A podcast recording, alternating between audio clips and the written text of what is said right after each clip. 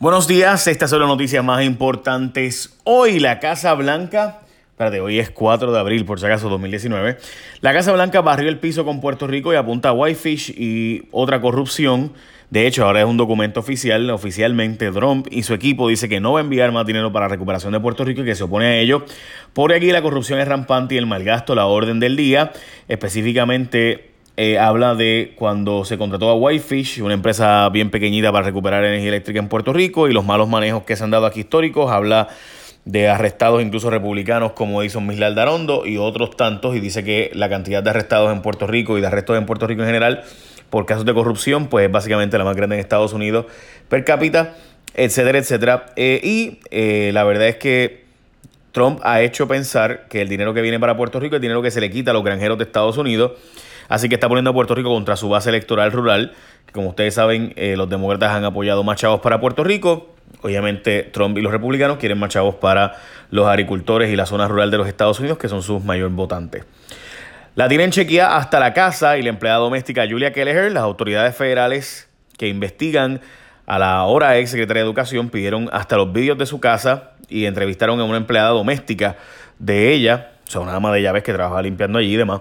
Los contratos que están siendo investigados son varios, están bajo la lupa federal específicamente, el de una amiga cercana y socia y además el de tus valores cuentan. Hay un gran jurado federal que por si acaso son hasta 23 puertorriqueños eh, que están aquí en Puerto Rico sesionando contra una investigación obviamente que los fiscales federales representan. Estos fiscales fueron traídos de Estados Unidos para presentarle las pruebas a el gran jurado federal eh, y contra otros por empujar contratos en educación que tienen una enorme lista de contratos de asesoría, legal perdón, y administrativa.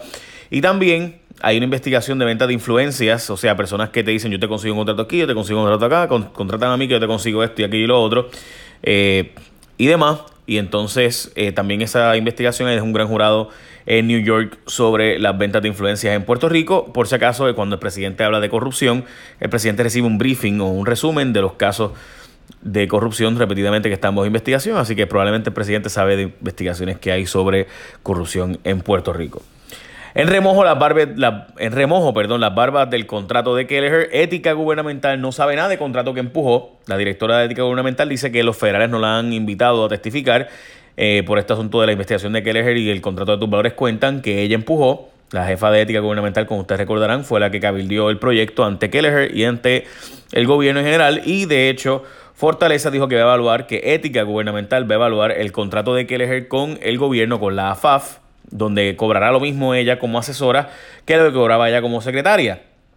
Lo importante de esto es porque obviamente Zulma Rosario, que es la jefa de ética gubernamental, le lleva a Kelleher un contratista como este de tus valores cuentan, empuja el contrato, que él los contrata, o sea, que él es el a la gente que le recomendó la jefa de ética, y ahora dicen que la jefa de ética va a investigar si Julia Kelleher puede dar contrato como ese y puede recibir un contrato eh, en, con AFAF, con el gobierno de Puerto Rico, por 250 mil pesos. O sea, Fortaleza dice que le va a preguntar a Zulma si Kelleher puede seguir siendo contratista mientras a la vez es investigada por el contrato que Ética eh, le empujó a Julia Kelleher. Perdón que yo me ría, pero es que... Ay, Dios mío. Bueno, un locutor colombiano eh, barrió el piso con Puerto Rico y con los aceros puertorriqueños le dijo Periquero y que Puerto Rico es como un paísito de mierda. Es por si acaso, a mí la parte de los salseros y demás, pues eso puede ser una opinión, whatever, pero ¿por qué eh, barrer el piso con Puerto Rico? Pues y los puertorriqueños, honestamente, barrer el piso con Ponce, eh, con los puertorriqueños A mí me parece que está buscando pauta, así que no voy a decir su nombre, allá ¿verdad? las personas que hoy mencionen su nombre y le van a dedicar y todo el mundo lo va a sacar de la chispa al asunto. Me parece que el individuo estaba buscando pauta sabiendo que sus insultos, diciéndonos periqueros, vagos a los cantantes, periqueros a los, a los cantantes puertorriqueños, viciosos y demás. Pues whatever. Eh, y el video también arremetió contra los puertorriqueños, a quien llamó mierda y aseguró que aquí lo que es hambre, miseria, etcétera, etcétera, etcétera. Bueno, secretaria de Educación, eh, o secretario, perdón, de Educación es Fatulo. Como jefe, dice Rivera Chats que no puede, por si acaso, seguir siendo secretario de Educación a través de una orden ejecutiva o de una orden administrativa, sino que tiene que ser a través del Consejo de Consentimiento del Senado. Explico esto brevemente. Eh, para que alguien pueda ser confirmado o alguien pueda ser secretario de Educación, tiene que ser nombrado por el gobernador cuando el Senado esté en receso.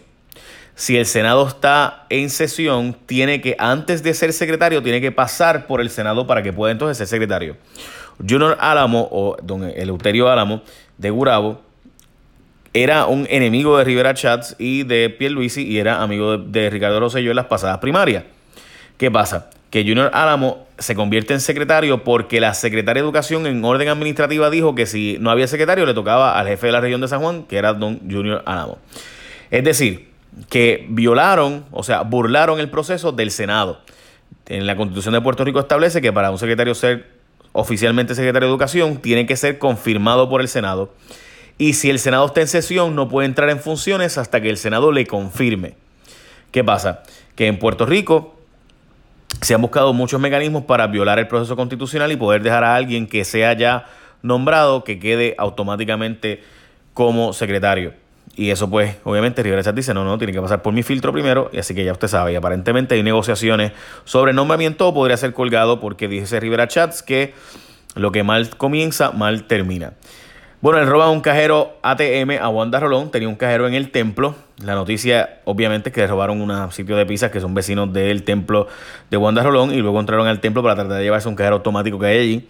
La pregunta que mucha gente se hace y honestamente que mucha gente me escribió a mí y me preguntó, oye, ¿de verdad hay una ATM, un cajero automático en la iglesia, en el templo? Bueno, aparente ser que sí. Proponen prohibir el aborto una vez se detecte el latido en el feto. Hay una propuesta de ley en el estado de Georgia donde van a aprobar legislación para prohibir que se pueda abortar una vez se puede detectar el latido del corazón del feto, que ocurre entre las primeras 3 a 6 semanas del embarazo, cuando muchas mujeres ni siquiera saben que están embarazadas. Obviamente esto es un intento de derogar Roe vs. Wade, que eh, legalizó el aborto como un derecho a la intimidad de la mujer en todos los Estados Unidos y obviamente por tanto Puerto Rico. En muchos estados hay ahora mismo sobre 200 medidas que buscan prohibir el aborto por completo o en circunstancias bien restrictivas. Todavía el Senado de Puerto Rico podría ir sobre el veto. Recuerden, hay un proyecto de ley, el gobernador lo vetó para exigir que las menores de edad tengan que pedir consentimiento a sus padres. Si consiguen el voto de Miguel Romero o de cualquier otro senador, by the way, pueden ir por encima del veto del gobernador, porque con 20 senadores los logran, tienen 19 votos y demás. Este es un caso de Georgia, de nuevo, que pudiera afectar a Puerto Rico, porque lo que están buscando es llegar al Tribunal Supremo de Estados Unidos a decir que se puede casi prohibir el aborto por completo, sino ciertamente después de cinco semanas, cuando se eh, sienta ya un latido en el feto, ya no podría abortarse y demás. Obviamente esto está en veremos a ver si el Tribunal Supremo de los Estados Unidos determina que eso es válido. Mientras tanto, los jueces federales han resuelto en contra de legislación como esta. Jefe de la Autoridad de Energía Eléctrica entiende que no hay problema en que un hijo supervise el contrato del padre y es que el ex jefe de una división de la Autoridad de Energía Eléctrica ahora tiene un contrato de 5 millones con energía eléctrica. ¿Qué pasa? Que el hijo de él es el que supervisa esa área donde él está contratado. Eh, y de hecho el contrato se ha enmendado en tres ocasiones. Autoridad de Energía Eléctrica dice que no hay problema porque el hijo se está inhibiendo de todo lo que se ha vinculado a dicho contrato y que se contrató antes de que el hijo fuera el jefe de esa división que supervisa el contrato de su padre.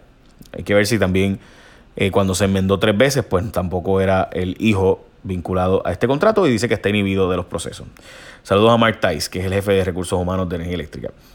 Cannabis necesita desesperadamente cuentas de cheques que la industria del cannabis medicinal le urge que empresas puedan tener cuentas de depósito y cheques sin tener que depender de tu coop, que es la única institución financiera en Puerto Rico que le sirve a este sector.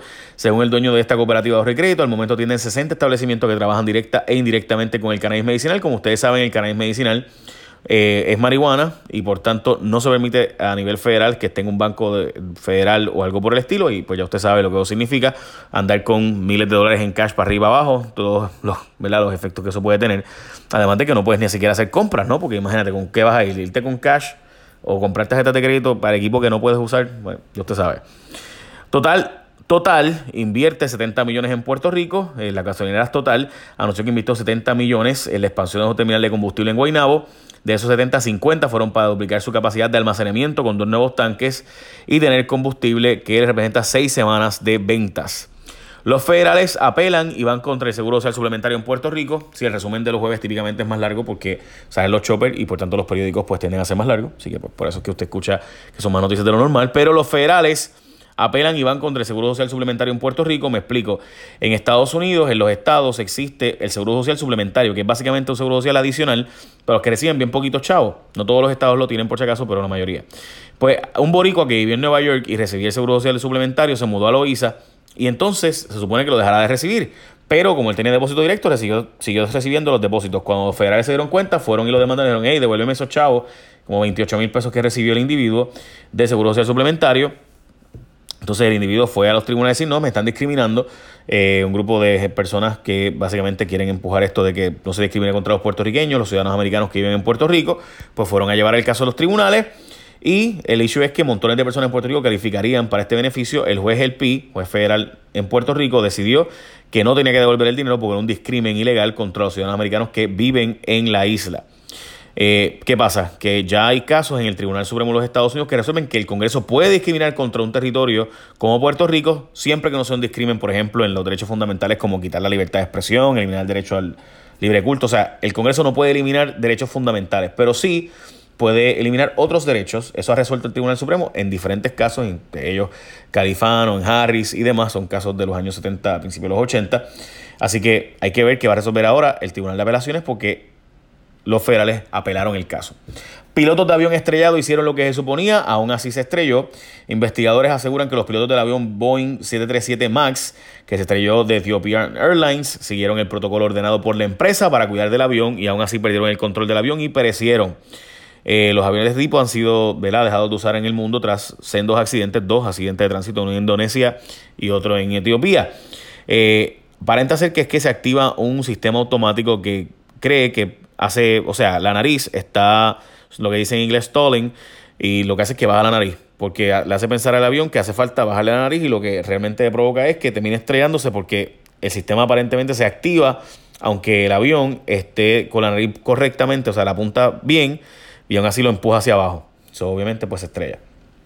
Abrirán salas especializadas para casos de violencia doméstica a partir de este verano. Estará disponible la primera sala para atender casos de violencia de género. El primer tribunal en tener este tipo de salas será el Tribunal de Utuado. El proyecto piloto iniciará en esta región, la segunda vez por ese caso, y de hecho es la segunda región con más casos de delitos de violencia sexual, como ustedes saben. Demócratas empujan más chavos para Puerto Rico para cambio de no tener pareo de FEMA. Los demócratas empujaron una asignación de cerca de 400 millones más de fondos federales para Puerto Rico, pero a cambio de que Puerto Rico no tenga una dispensa de no tener que pagar su parte de los fondos de FEMA. Es decir, Puerto Rico había tenido, había pedido y que se extendiera aún más el que no tuvieran que pagar un por ciento del recogido de escombros y demás, porque Puerto Rico se cantaba pelado para eso. Los demócratas están diciendo, ok, voy a quitar esa parte de la ley porque Trump no la quiere, vamos, pero vamos a darle 400 millones más a Puerto Rico a cambio de quitar el que no tengan que dar un pareo, así que por tanto Puerto Rico tendría que parear parte de los fondos que recibiríamos de FEMA. Y por último, arrestan sujetos que estaban prostituyendo menores, uno era el proseneta y el otro el cliente. Uno de los arrestados era un cliente que quería favores sexuales de menores de edad y el otro el que le consiguió menores para ello se dice que en Puerto Rico hay una red de explotación de menores y ha habido varios casos que han sido arrestados por federales. Me parece también hay casos de trata humana donde prostituyen mujeres locales y personas traídas del extranjero, pero pues no sabemos mucho del asunto porque son las autoridades federales y no las locales las que hacen estos arrestos. Básicamente esas son las noticias más importantes de hoy, gente. Perdónenme lo largo del asunto, pero pues hoy me levanté bien temprano, así que eh, básicamente hay más noticias también. Écheme la bendición, gente. Buen día. Bye.